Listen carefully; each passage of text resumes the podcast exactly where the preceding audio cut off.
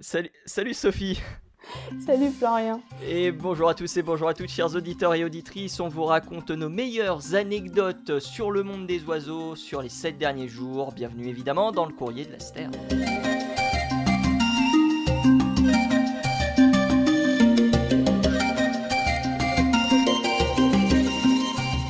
Comment ça va Sophie? Eh ben écoute, un petit peu fatigué, mais ça va bien. Prête à parler d'oiseaux. Ah bah tant mieux, tant mieux, tant mieux, effectivement. Euh, bah, moi aussi un petit peu fatigué. Je, suis sorti d'une euh, grosse, euh, grosse sortie ornitho ce matin. Un petit peu, un petit peu fatigué également. Mais oui, effectivement, on va parler d'ornitho. Tu vas nous présenter quoi aujourd'hui, Sophie, de ton côté? Puis je vais parler de moi après. Oh, bah, j'avais envie de vous parler de, de vous faire voyager un petit peu et de vous parler d'oiseaux qui viennent d'Afrique. Eh bien, on va parler aujourd'hui des pique-bœufs.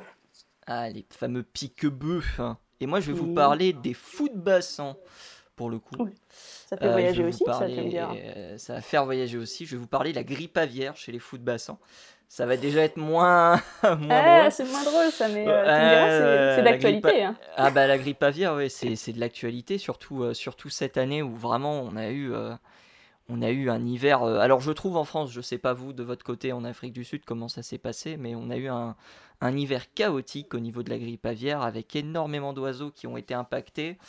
On a eu mm. euh, possiblement, alors je n'ai jamais euh, lu les conclusions de, ces, de cette étude, mais le, le, petit pingouin ou le pingouin torda qui, euh, qui se posait dans les, dans les calanques de Marseille ou près des côtes euh, qui auraient pu être touchés par ce, par ce virus. Alors, mmh. Alors c'est pas spécialement très rare hein, que, que, le, que le petit pingouin ou le pingouin torda, c'est la même espèce, hein.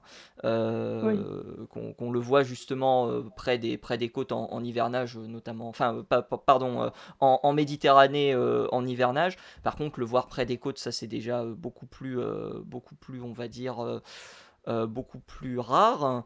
Euh, puis après, bon bah voilà, il y a eu des cas euh, un peu dans tous les départements, dans tous les départements de, de France.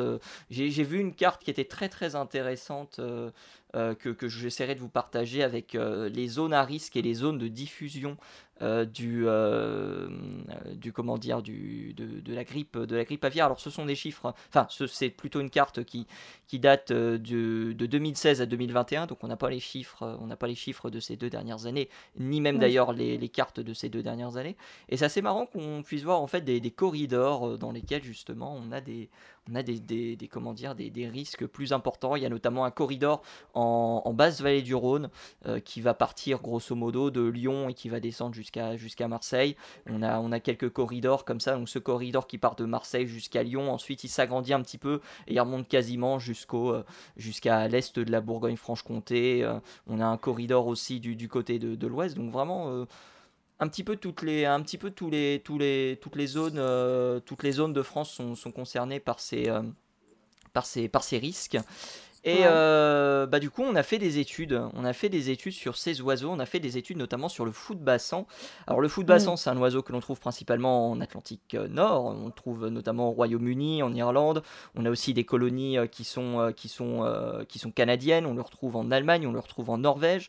Donc, on le retrouve du coup dans un hémisphère, dans, un, dans une Europe du Nord assez, assez prononcée et du coup, et du coup au Canada. Et en 2020-2022, mm. donc bah, c'est, euh, y a, la, grippe aviaire a impacté, a impacté des, des, des milliers, voire des millions, voire peut-être des milliards d'oiseaux, on ne sait pas. Et ah, euh, il y a une étude qui a été réalisée, alors euh, je ne sais plus qui l'a réalisée, je vais reprendre, je vais reprendre le nom euh, de, des personnes qui sont citées. Il y a un paquet de personnes qui ont réalisé cette étude. il y a notamment Jude Lane, Jana Jeglinski qui ont réalisé ce papier. Ils sont à peu près une cinquantaine de, de, co-auteurs sur ce, sur ce papier. ça, fait, ça fait du monde quand même. Ouais, ouais, ouais, ça fait du monde. Mais je pense qu'il y avait aussi toutes les personnes qui surveillaient justement les différentes colonies qui sont citées dans le, dans le, comment ah dire, dans, le papier. Donc, euh, mm. donc, euh, donc effectivement, ça fait, ça fait du monde à citer. Et euh, il s'avère que euh, bah, certaines de ces colonies ont été également impactées par, euh, par, la, par la grippe aviaire. Il y avait des mortalités inhabituelles qui ont été enregistrées, parfois jusqu'à 75% du nombre total de colonies, ce qui est énorme. Des oiseaux qui donc sont morts et testés positifs pour justement le virus de la grippe aviaire, donc H5N1. et sur ces 75% de décès, 58% sont associés justement et eh bien, à, ce, à, ce, à ce virus. Et euh, si je vous parle de ça, c'est parce que les chercheurs ont fait une remarque, enfin, ont fait une découverte assez euh, originale. Ils ont ah. découvert que euh, les fous de bassin, normalement, ont un œil qui est bleu. C'est un, c'est un œil un peu, c'est un œil un peu particulier. Mm-hmm. Un œil, un œil donc qui, qui, est bleu. Et ils ont découvert que les oiseaux qui étaient touchés par cette grippe aviaire et qui survivaient avaient une iris noire l'iris changeait de couleur. Et ah, l'iris changeait de couleur. Et euh, donc ils ont euh, pris des oiseaux euh, qui ont été, qui ont été comment dire, qui avaient cette couleur d'œil différente. Et ils ont pris sur 8 oiseaux, 7 se sont révélés justement avoir des, des, iris noirs parmi les, parmi les oiseaux qui ont été testés positifs à la, à la comment dire à la, à la grippe aviaire. Donc c'est des, des, découvertes qui sont, euh, qui sont réalisées. C'est une étude qui est très récente, hein, qui date de, jeudi dernier, euh, donc du ah jeudi 4 mai pour ceux qui, pour ceux qui écouteront le, podcast. Et euh, ils se sont rendus compte que ces oiseaux qui certes étaient en bonne santé avaient développé un caractère différent des, des autres, des autres membres de la colonie, ce qui m'a interrogé moi de mon côté, parce qu'il y a quelques années, enfin pas quelques années, plutôt quelques mois, j'avais discuté avec un, un, ornithologue sur la couleur du, de, de l'iris d'un jet des chênes. Parce que moi, je lui avais fait. Euh, bah, c'est bizarre, hein, nous, on a un, jet des chênes avec une iris assez. Euh, assez euh, comment dire grisâtre bref une iris assez classique pour un pour un jet et eux avaient une iris assez assez rougeâtre et j'avais discuté avec lui il m'avait dit mais non mais nous c'est comme ça qu'on les voit depuis de nombreuses années donc mhm. je m'interroge sur est-ce que ce serait pas justement un signe, euh, pas forcément de, la grippe aviaire, mais en tout cas de, de le fait de savoir que euh, cet animal a été frappé par une maladie et qu'il en a survécu. Est-ce que ça pourrait pas juste être une, une variation? Parce que tu sais, tu as de la variabilité euh, intraspécifique. Ouais, bien sûr, bien, bien, sûr, bien sûr. Après, je, c'est juste la, la, réflexion qui m'est venue lorsque j'ai lu l'étude. J'ai fait, ah tiens, ça me rappelle quelque chose. Mais ah effectivement, oui, c'est peut-être tout simplement de la variation. Euh, génétique, euh, tout ce qu'il y a de plus classique. Mais, euh, mais je m'interroge un petit peu sur ça, surtout qu'il y a quelques articles qui, ont, qui, qui, qui sont, qui sont parus, notamment sur le, le blog de, de, de, l'ARSPB, donc en gros l'équivalent de la LPO en, en, Angleterre, au Royaume-Uni pour être précis. Mhm. Et, et, donc voilà, certains s'interrogeaient un petit peu de, de la couleur de, de des, des, yeux de, ces oiseaux. Donc après, c'est peut-être effectivement juste, juste des particularités alors je sais pas comment, euh, comment on dit ça, mais euh, local peut-être. Euh, je sais pas si c'est le terme. ça peut tout à fait être, tout à fait être une sous-espèce, un petit truc qui commence à se différencier localement. C'est tout à fait possible. Hein, tu sais, un gène qui s'est répandu dans une des populations et qui hmm. du coup donne un iris d'une couleur différente. Hmm. Bon, c'est pas. C'est pas quelque chose qui n'aurait. Enfin, ça semble normal dans pas mal de populations d'animaux. Hein. Après, le, le jet le, jet est connu pour, euh, pour énormément de variations, euh, enfin de, sous-espèces. Hein. Il y a à peu près une trentaine de sous-espèces de jet. Mm. Donc euh, c'est pas, pas surprenant aussi qu'il y ait des y ait des variations à ce, à ce niveau-là. en tout cas, voilà, c'est quelque chose qui avait été, qui avait été découvert, pardon, et ça, ça pourrait peut-être mieux aider à, à comprendre euh, les mécanismes de résistance de certains oiseaux vis-à-vis du, virus de la grippe aviaire et in extensio peut-être d'autres, euh, d'autres virus, ou surtout par exemple chez le merle ou encore la, trichomonose chez le, chez le verdier d'Europe pour, pour ne citer que, que les, les, deux, euh, on va dire, maladies les, les, plus répandues hors grippe aviaire dans, le, dans le monde ornithologique et on va dire les plus médiatisées. Donc voilà, c'est une, étude, euh, c'est une étude mm. assez intéressante, alors qui est beaucoup plus complète que ça. Hein. Ça parle vraiment de tout ce qui a été, euh, de tout ce qui avait été trouvé, euh, de tout ce qui avait été trouvé sur ces, sur ces colonies, les conséquences aussi démographiques qu'il y a eu sur, sur, ces, sur ces différentes colonies. On a parlé, on a parlé de, de, de certaines, de certaines colonies qui ont été décimées à plus de, de 75% pour la plupart voilà, ça peut être. c'est une étude assez complète qu'on vous mettra évidemment dans la, description. Mais voilà, je tenais à en parler parce que c'est quelque chose de, très très intéressant qui a été trouvé. Et à ma connaissance, c'est. je sais pas si on voit ça, le développement, j'allais dire de caractère secondaire, mais ce serait, un mauvais mot à utiliser. Mais en tout cas, ce genre de peut-être d'adaptation, je sais pas si on peut appeler ça une adaptation. Je ne sais pas si ce serait une adaptation plutôt qu'une conséquence en fait du virus, parce que si c'est le cas, il ne s'adapte pas forcément à quoi que ce soit au niveau de mhm. la vision. Parce que bon, la, grippe aviaire, bon, c'est aussi quelque chose qui peut être transmissible à l'homme, euh, mhm. certains variants en tout cas, pas tous. Mais, euh, mais du coup, il y, a, une adaptation, euh, c'est pas vraiment une adaptation de l'animal, c'est plus des, conséquences après, des, petits restes de la maladie, j'imagine, qui vont faire un, mhm. peu de changement chez nous. Je ne sais pas trop comment ça fonctionne, ça pourrait être super intéressant derrière de savoir euh, comment, pourquoi en fait, euh, comment ce phénomène intervient, comment ce changement de couleur intervient, parce que là c'est quand même quelque chose d'assez révolutionnaire, moi je trouve. Ouais, non, c'est assez, euh, assez fantastique.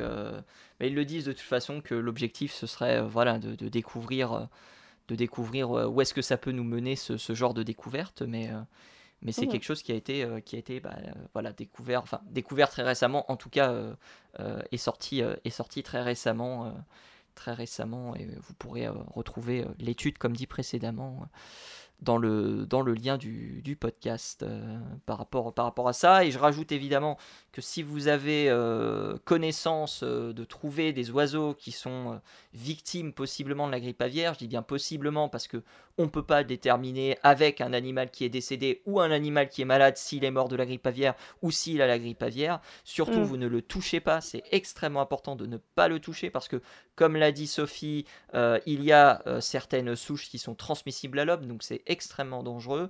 Euh, vous euh, appelez euh, les différentes autorités, votre mairie, le centre de sauvegarde de la faune sauvage qui est situé dans votre département ou, dans votre région, et puis vous faites également le, signalement qui peut être qui peut être réalisé. Alors je sais plus du tout où se réalise le signalement, je mettrai le, lien dans la description. J'ai pas envie de vous dire de bêtises, mais voilà, il y a aussi un site pour recenser justement tout, toutes ces actions, mais généralement voilà, vous envoyez un mail à la, LPO euh, ou, au centre de sauvegarde de la faune sauvage de chez vous. Et généralement, euh, ils, euh, ils, sauront ils s'occuper du reste, mais surtout ne prenez pas de risques vis-à-vis vis-à-vis de ces virus. Même si mm. aujourd'hui on en entend un, petit peu moins parler, puisque le, gros, on va dire, de la grippe aviaire est passé. il va surtout revenir, il, va il est surtout présent en automne et en hiver. lorsque les oiseaux sont calfeutrés. Euh, donc, euh, donc voilà, soyez, soyez prudents si jamais vous tombez face à, face à ces oiseaux-là. Euh, ça peut être des mouettes, ça peut être des fous, ça peut être des pingouins, ça peut être plein de choses. Hein. Ça peut vraiment être des. Ça, se transmet un peu à tout, hein, vraiment. Ouais, ça se transmet vraiment un peu à tout et c'est très, c'est très versatile. C'est-à-dire qu'on peut avoir vraiment 5 individus qui meurent au même endroit et les 25 autres individus qui se portent très bien. C'est, c'est, c'est quelque chose de très de très, de très indécis. Donc euh, faites très attention si jamais vous devez, euh, vous êtes amené à, à, à, manipuler. Non, si vous êtes amené à rencontrer, euh, à rencontrer ce genre de, cas.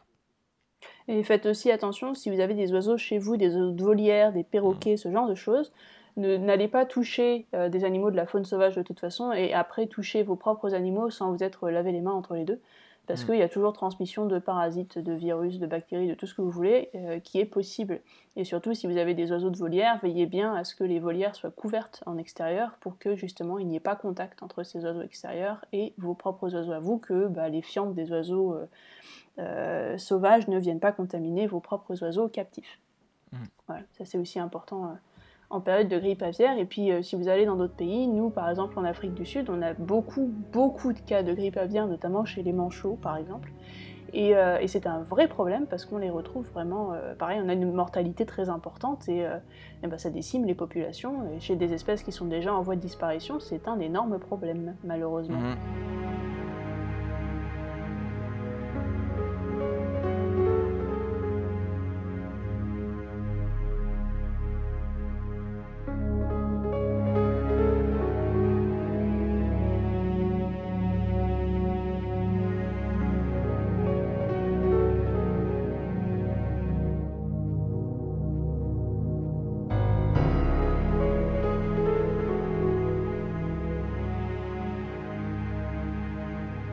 Alors, euh, toi, tu vas nous parler, euh, tu vas pas nous parler de grippe aviaire, tu vas nous parler d'un autre sujet. Tu vas nous parler d'un oiseau un petit peu particulier qui se pose sur les rhinocéros, c'est ça?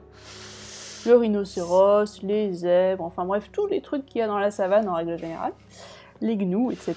Et c'est un oiseau qu'on appelle le pic-bœuf, le pic-bœuf, si vous préférez. Euh, Buphagus. Donc vous avez deux espèces en Afrique uniquement, hein, exclusivement en Afrique, Buphagus africanus, qui est donc le pic-bœuf à bec jaune, et Buphagus erythrorhynchus, qui est celui à bec rouge. Bon, alors les deux ont plus ou moins le bec rouge, hein, c'est juste que celui qui est à bec jaune a le début du bec qui est jaune et le reste est rouge. voilà pour la différence entre les deux espèces. Et puis bon, l'horaire de répartition est légèrement différente aussi, et euh, la couleur euh, générale du corps, hein, ils sont plus dans les tons brun-gris. Euh, on a un ventre qui est un petit peu plus jaune pour le pic-bœuf euh, à bec jaune et euh, beaucoup plus foncé pour le pic-bœuf à bec rouge. Voilà. Et l'œil est, un peu différent entre les deux aussi, mais bon, ce sont quand même des oiseaux qui se ressemblent beaucoup et c'est les deux, les deux seuls dans, ce genre Buphagus. C'est fou ça. Hein. est-ce qu'il y a, une, enfin, c'est, laquelle l'espèce ancestrale? Est-ce qu'on sait Pas, exactement, non, je crois pas. C'est pas. Je ne crois pas que ce soit bien, bien déterminé. C'est pas à l'ordre du jour. non, pas exactement. Ce qui, est, ce qui, est, plus intéressant vraiment, c'est leur comportement, parce que, bon, je ne sais pas si vous le savez, mais euh, d'où leur nom, hein, les pique-bœufs, ce sont des oiseaux qui vont vivre sur des grands animaux, euh, notamment des, des, bœufs, si vous voulez, plus des buffles dans la savane en l'occurrence, mais bon, ça revient au même, euh, sur des antilopes, voilà. Et, et ces animaux-là, ils vont donc piquer sur le dos de ces, des, des, grands, des grands mammifères des tiques, euh, des petits parasites de ce style-là dont ils vont se nourrir. alors on a longtemps cru que ces pique-bœufs, euh, il y avait une relation un peu euh, symbiotique entre les grands mammifères et l'oiseau, qui venait les débarrasser des parasites, un peu comme on a cette vision de certains poissons nettoyeurs qui viennent nettoyer entre les dents de gros poissons qui eux sont plus carnivores, voilà, sans se faire manger eux-mêmes. On a plus cette vision-là d'une sorte de symbiose, si on veut. Mais là, euh, en l'occurrence, il y a eu quelques publications qui sont sorties. Alors, ça fait déjà un moment, mais c'est vrai que c'est toujours bon à rappeler, je trouve, parce que j'ai encore eu euh, parmi euh, mes connaissances il n'y a pas si longtemps. Regarde comme la nature est bien faite, ces oiseaux aident les grands mammifères à. Et sincèrement, je ne savais pas. Hein. Moi, je pensais vraiment qu'on était aussi dans une relation. Alors, je savais, je savais ce que tu vas me raconter d'ici quelques instants, mais je pensais quand même qu'il y avait une relation mutualiste entre, entre les deux. Et bah. Alors, en un sens, il y en a quand même une petite. Parce que c'est vrai que c'est des oiseaux qui vont quand même manger euh, des petites bestioles qui peuvent les embêter, qui peuvent les gratter, qui peuvent les piquer, euh, les tiques, hein, par exemple, pour ne citer qu'elles. Mais euh, c'est des oiseaux qui aussi, lorsque ces grands animaux ont des plaies ouvertes, vont entretenir la plaie et simplement en boire le sang. Mmh. Ou manger les petites croûtes qu'il y a dessus, et voire même, dans certains cas, carrément ouvrir des plaies eux-mêmes.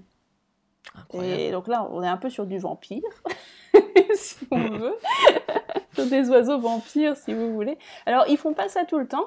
Donc, il y avait une, publication qui, était, euh, qui a été publiée en 2012. Alors, bon, ça date un peu déjà, mais elle a été suivie par plusieurs derrière, qui avait été faite euh, en Afrique du Sud, en l'occurrence et qui avait testé des groupes de pique-bœufs en captivité cette fois-là, et qui leur avait proposé différents régimes alimentaires pour voir lesquels ils préféraient. Alors à la fois des régimes alimentaires euh, sans animaux, c'est-à-dire qu'on leur avait présenté un plateau avec du sang euh, d'un côté et des tiques de l'autre. Et puis après, on les avait mis sur des animaux, euh, c'était notamment des ânes, il me semble, où on avait dessus attaché une boîte avec des tiques qui étaient euh, gorgées de sang ou non, d'ailleurs, en fonction des cas, et euh, on les avait laissé faire bah, leur boulot. Hein. vous mangez soit les tiques, soit vous allez vous attaquer l'animal directement. Et c'est ce qui s'était passé. C'est-à-dire que dans pas mal de ces expériences, en fait, l'oiseau avait soit consommé du sang, mais aussi des tiques, hein, à parts égales, certaines fois, soit mhm. était allé directement piquer sur l'animal et rouvrir des plaies lui-même et, euh, boire le sang, quoi, et avait laissé tomber les tiques. Incroyable. Et oui. Et alors, euh, bon, plusieurs conclusions à cette étude, qui est quand même assez incroyable. Euh, les pique sont des enfoirés. C'est une bonne première, conclusion. exactement. exactement. L'une des, des, conclusions de cette étude, c'est que, bon, après avoir analysé la composition du sang et des tiques, ils en avaient déduit que bon, l'oiseau ne pouvait pas euh, juste boire du sang ou juste manger des tiques. En fait, il, avait besoin des deux. Le sang, c'est pratique parce que c'est une denrée qui est facilement accessible. euh, t'as pas besoin vraiment d'aller chasser sur l'animal, tu bouges pas trop, tu dépenses pas d'énergie en fait pour aller choper mhm. le sang, c'est pas très compliqué. Euh, donc tu peux simplement rester sur ta bestiole, tu picotes un peu, tu bois le sang, hop, t'es tranquille. Mais par contre, c'est pas facilement assimilable parce que, notamment, c'est plein d'eau. Euh, les pics-bœufs sont pas forcément adaptés à ce régime alimentaire qui est, qui est beaucoup, qui est plein d'eau, donc ça, ça, veut dire qu'ils doivent bah, ils doivent se débarrasser de cette eau assez, assez rapidement. Donc ils avaient des différences euh, au niveau de, des fientes qu'ils faisaient quand ils buvaient seulement du sang. Et mhm. puis, euh, la composition n'est pas la même, c'est-à-dire que dans les tiques, vous allez trouver plus de, de, composants comme du sélénium, par exemple, plus de calcium aussi, qui sont très importants lors de la reproduction, bah, pour le développement de l'embryon, et puis bah, pour la construction de la coquille, tout simplement. Donc les femelles Buphagus vont plus se concentrer sur des tiques. Euh, et puis il y a une préférence aussi en fonction du type de tique. Hein. Il y a différentes espèces et puis il y a aussi des tiques qui sont gorgées de sang et celles qui ne le sont pas. Donc euh, voilà, il y a aussi une préférence à ce niveau-là. Euh, et, donc c'est pour ça que ces animaux doivent de toute façon consommer des tiques, mais ils peuvent aussi décider un jour ou l'autre de boire seulement du sang ce jour-là parce que bah, c'est plus facilement accessible. Voilà, tout simplement. Un c'est une question d'accessibilité alors, parce que parce qu'il y a quand même la réouverture de la plaie dans certains cas, ce qui doit poser quand même pas mal de problèmes, non? C'est pas très compliqué pour eux parce qu'ils ont un bec qui est très dur, euh, qui est assez large en fait euh, comparé à leur taille et qui est vraiment très dur et qui est tout à fait capable de réouvrir une plaie en quelques coups de bec, hein, simplement. D'accord. Ouais, non, c'est assez. Le bec des oiseaux, c'est généralement assez coupant aussi, hein. surtout là on est sur un oiseau qui est de la taille d'un merle plus ou moins, donc c'est quand même euh, mhm. déjà une, jolie petite bête. Et ils n'hésitent pas, hein. ils ont un bon gros bec et, et ça coupe bien. Vraiment. Donc euh, voilà, donc tout ça pour dire que cette image de, euh, du pic-bœuf qui est euh, qu'on pense être une relation symbiotique avec ces grands mammifères africains, on les voit souvent se balader sur le dos des zèbres, hein, j'ai pas mal de photos comme ça, et ben en fait c'est pas tout rose non plus, et, on a, on a en fait des animaux qui, qui profitent de la situation. Alors on pense aussi qu'ils font ils mangent aussi quelques tiques parce que sinon les grands herbivores finiraient par se dire bon bah de toute façon ils viennent que boire le sang, c'est pas la peine qu'on les garde donc on peut les dégager. Donc tu vois il y a aussi cette relation euh, que tu es obligé de qui sont obligés de maintenir d'une certaine manière pour survivre dans ces cas parce que bon c'est quand même leur source de nourriture. Donc il y, a aussi pour ça qu'ils continuent à, à, manger les petites bestioles et les tiques, j'imagine. On avait pensé aussi, fut un temps, qu'ils buvaient euh, le sang dans les plaies ou qu'ils mangeaient les petits bouts de, peau euh, qui commençaient un peu à se nécroser autour de la plaie et qu'en fait ça aidait à refermer la plaie. Et donc euh, cette relation finalement de symbiose était tout à fait justifiée même lorsqu'ils allaient s'attaquer aux plaies. Et alors en, l'occurrence pas du tout, parce que je, suis désolée de, casser vos rêves aujourd'hui vraiment, hein. mais pas du tout. Ils ont fait aussi l'expérience et il se trouve que euh, en laissant des animaux euh, avec des, qui avaient des plaies, hein, ça arrive régulièrement dans les troupeaux, en laissant des animaux avec ou sans euh, ces oiseaux, eh ben, les plaies se refermaient finalement plus vite lorsque les oiseaux n'étaient pas là et de meilleure manière parce que les oiseaux ont tendance aussi à réouvrir les plaies lorsqu'elles se referment et donc à ne pas encourager la cicatrisation. Et ça, c'est embêtant. Donc ça n'aide pas non plus à nettoyer les plaies des, petits, des petites larves de mouches qui peuvent s'y mettre, par exemple. Hein. on est en milieu milieu africain, donc on est quand même sur un milieu assez chaud, donc ça, ça arrive aussi dans les plaies. Euh, et en fait, ça, n'aide pas non plus à nettoyer les, plaies. Hein. On a euh, plus ou moins la même quantité de larves de mouche d'un côté et de l'autre, avec ou sans oiseaux. Donc bon, c'est un autre. Euh, ça, ne marche pas si bien que ça finalement. Donc on est plus sur bah, une, relation de parasitisme avec pourquoi des fois une relation de. Je t'entends pas très bien. Ah, ça y est, je ah, t'entends. C'est mieux. Euh, oui, je voulais poser une question vis-à-vis de vis-à-vis des plaies ouvertes. Quand est-ce que les oiseaux décident d'abandonner justement une plaie? C'est-à-dire euh, ils ont ils ont puisé assez de sang et euh, ils s'en vont quoi. Alors c'est pas c'est pas spécial. Je crois que ça n'a pas été étudié à ce niveau-là. Euh, j'ai pas j'ai pas lu grand chose là-dessus malheureusement. Il mhm. faudra que faudra que je me documente un petit peu plus à ce, à ce propos. Euh, non, c'était pas, c'était pas précisé malheureusement. Je relis rapidement. Hélas. Moi, ça me fait penser, euh, ça me fait penser à un autre oiseau qui est le le géospise à bec pointu que tu connais peut-être. Ah. Non. Euh, qui est un qui est un oiseau des Galapagos qui fait la même chose. Euh, sauf que lui, il fait la même chose sur des oiseaux, principalement des oiseaux marins.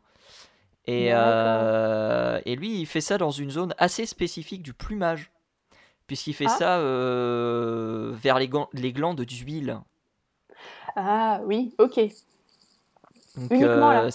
Ouais, bah uniquement là en tout cas, je, je, retrouve, je retrouve vite fait un article parce que je me rappelais plus du, du nom de l'oiseau. Mais, mais donc je, je, me souviens effectivement d'être tombé sur, sur ce géospice du coup qui est un oiseau, euh, qui est un oiseau un peu particulier également. Alors il, il a euh, donc il attaque des oiseaux, il attaque aussi quelques, euh, quelques autres animaux comme des iguanes par exemple. Ah des iguanes aussi. Et ouais, il se pose effectivement sur, sur des iguanes. Donc donc voilà, c'est c'est assez, c'est assez ah, marrant. Alors apparemment, c'est apparemment sur les iguanes, ce serait plus du mutualisme pour le coup. Mais comme on a vu euh, il y a quelques instants que le mutualisme du Pigbuff était très vite remis en question, il se peut que le mutualisme du Geospiz à bec pointu vis-à-vis de l'iguane soit remis en question aussi. Euh, on, verra, on verra ce qu'il en sera. Mais, euh, mais donc voilà, c'est assez intéressant. Alors je sais pas pourquoi il pique à l'endroit où il y a le, bah, la glande uropigienne, je pense, hein, si je ne dis pas de bêtises. mais mais il y a peut-être effectivement des, des gains de de comment dire de certaines euh, bah, c'est du gras la glande uropigène j'imagine que c'est pas mal euh, niveau euh, niveau gain énergétique ça peut être très bien hein, je, mhm. suppose. Pas si c'est peut-être assimilable pour lui. Qui sait? Qui sait? Bah en tout cas en tout cas, fin d'épisode, on a appris encore plein de choses. Donc les pig buffs ne sont pas les amis des, des bœufs, du coup, des rhinocéros. des bœufs, des rhinos, de tout ce qu'il y a. Ils arrivent aussi à percer. Ah, bah d'ailleurs, petite anecdote intéressante, ils arrivent à percer la peau des rhinos aussi. Alors, faut savoir, la peau de rhino, c'est quand même quelque chose qui est, euh, qui est assez costaud. Hein. On n'est pas sur un petit truc incroyable. Voilà, donc euh, c'est pour vous donner une idée de la, la force de ce, de ce, petit bec qui est capable euh, d'aller percer du, de la peau de rhino et d'en boire le sang si, si ça lui chante. Et de toute façon, si ça vous intéresse, on mettra les liens de l'étude dans la description on vous parlera, on vous parlera de, enfin, ça vous parlera de, tout ça bien plus en détail. On se retrouve la semaine prochaine pour un nouvel épisode du Courrier de la Sterne. On espère que celui-ci vous a plu. En attendant, vous pouvez nous retrouver bien évidemment sur YouTube, sur Spotify, sur Deezer si jamais vous nous écoutez euh, sur YouTube et inversement si vous nous écoutez sur les plateformes de streaming. On est également sur PodCloud pour centraliser le tout. Vous pouvez également suivre le euh, Courrier de la Sterne sur euh, Twitter @cdls. Et nous, Sophie, on se retrouve la semaine prochaine pour un nouvel épisode courrier de la Sterne. D'ici là, portez-vous bien et salut à tous et salut à toutes. Salut à tous.